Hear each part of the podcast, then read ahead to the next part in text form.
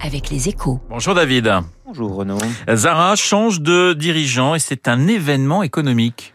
Bah oui Renaud, hein, c'est un événement pour trois raisons. La première, c'est que Zara, c'est devenu en 50 ans le numéro un mondial de la mode grand public, c'est quand même quelque chose. La deuxième, bah, c'est que depuis sa naissance dans les années 70, le géant espagnol n'avait connu que deux dirigeants, hein, dont le fondateur qui est quand même resté à la tête du groupe pendant 40 ans.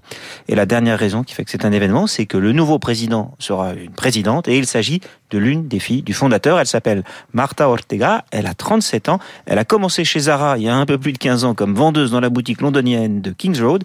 Et en avril prochain, bah, elle sera à la tête d'un géant qui se porte très très bien. Euh, David, quel est le, le secret de la réussite de Zara?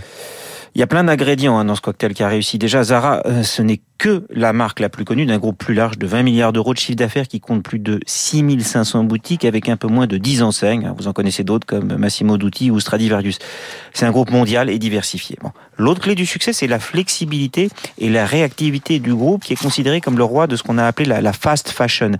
Avant Zara, les, les, grands du textile faisaient deux ou trois collections par an maximum. Le groupe Inditex multiplie, lui, les petites séries, ce qui fait que leur offre évolue très vite. Hein. Il colle aux tendances et il crée un effet rareté qui pousse à la consommation. L'acheteur, n'est pas sûr de retrouver le même produit en magasin dans quelques jours. Du coup, bah, il achète tout de suite. Enfin, chez Zara, ils ont un outil industriel très réactif qui est basé près des zones de consommation. Ce qui est vendu en Europe ne vient pas d'Asie. Et du coup, bah, ils peuvent produire et livrer très vite. C'est un groupe qui, en fait, a su maîtriser à sa manière la mondialisation. Alors, David, est-ce le bon choix de mettre la fille du fondateur à la tête de l'entreprise? Bah, en, en fait, elle va partager le pouvoir. Elle sera présidente non exécutive et le groupe a aussi nommé un nouveau directeur général qui va gérer le, le gros des opérations au quotidien.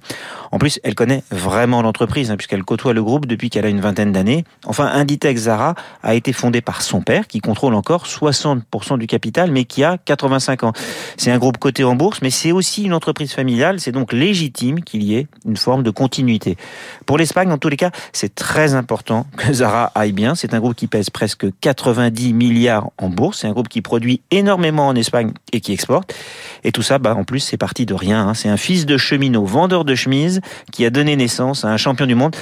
C'est une histoire espagnole, mais ça ressemble à une vraie histoire de self-made man à l'américaine. Le décryptage de David Barrou sur l'antenne de Radio Classique. Je vous rappelle mon invité à 8h15, la policière Linda Kebab. Dans une minute, le journal de 8h tout de suite.